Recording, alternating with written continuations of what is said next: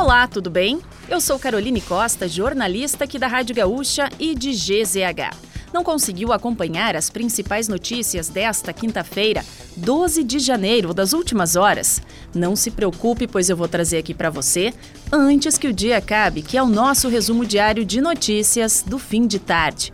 Oferecimento: resfriar climatizadores, geladeira portátil resfriar, sua companheira em qualquer lugar.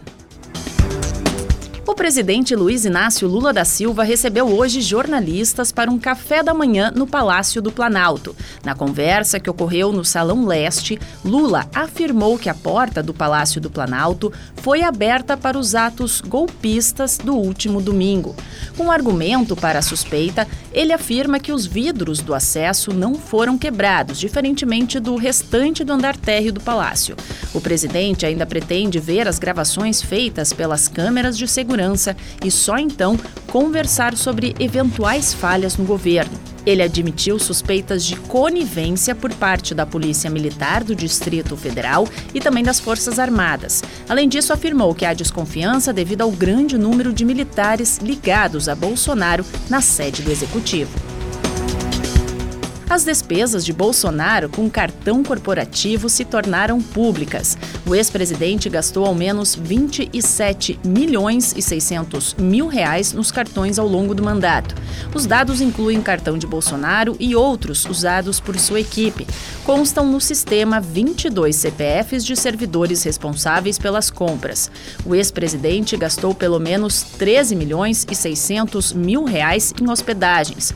Em visita ao Rio Grande do Sul entre os os dias 9 e 10 de julho de 2021, Bolsonaro gastou cerca de 166 mil reais em despesas de hospedagem, combustível e alimentação. Entre as despesas de alimentação, a equipe do ex-presidente chegou a gastar quase 25 mil reais em uma churrascaria de Porto Alegre em oito visitas somadas entre março de 2019 e novembro de 2020. Os relatórios de gastos no cartão corporativo de Bolsonaro podem ser acessados no site da Secretaria-Geral do Governo Federal.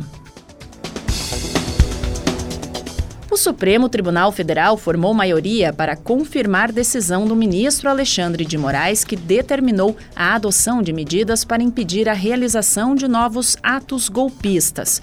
A decisão monocrática foi tomada por Moraes por causa de protestos marcados para quarta-feira.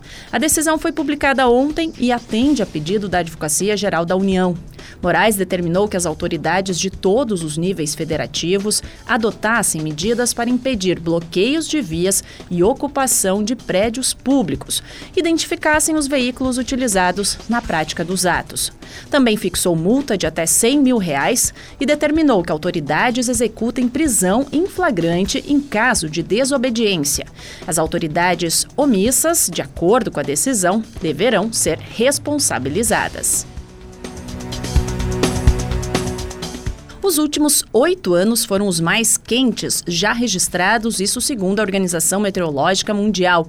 Os principais dados internacionais compilados pela organização apontam para as mesmas causas: as concentrações de gases de efeito estufa e o calor. Em 2020, a temperatura média mundial teve cerca de 1,15 graus acima dos níveis pré-industriais.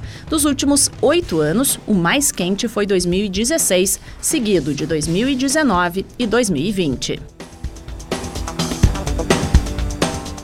O telescópio espacial James Webb confirmou a existência de um exoplaneta do mesmo tamanho da Terra. É o primeiro confirmado pelo telescópio que está em órbita desde dezembro de 2021. O astro tem 99% do diâmetro da Terra e é rochoso. Os pesquisadores buscam descobrir se o planeta tem uma atmosfera. E para fechar o nosso resumo de notícias, antes que o dia acabe, tem a previsão do tempo para amanhã. A sexta-feira será marcada por chuva em todo o Rio Grande do Sul. Há risco de temporais com queda de granizo e rajadas de vento que podem chegar a 80 km por hora em todas as áreas gaúchas. As temperaturas devem continuar elevadas no estado. A mínima do dia, de 13 graus, ocorre em São José dos Ausentes. Já a máxima é esperada em Alto Feliz, com 35 graus. No litoral norte, a sexta-feira será de tempo instável, com pancadas de chuva. Em Torres, os termômetros podem ir a 31 graus. Em Porto Alegre, a variação térmica fica entre 21 e 33 graus. Se quiser saber mais sobre algum desses assuntos e muitos outros, além dos nossos colunistas, áudios, vídeos, é só acessar gzh.com.br ou o aplicativo de GZH. Amanhã a gente volta aqui antes que o dia acabe. Até lá!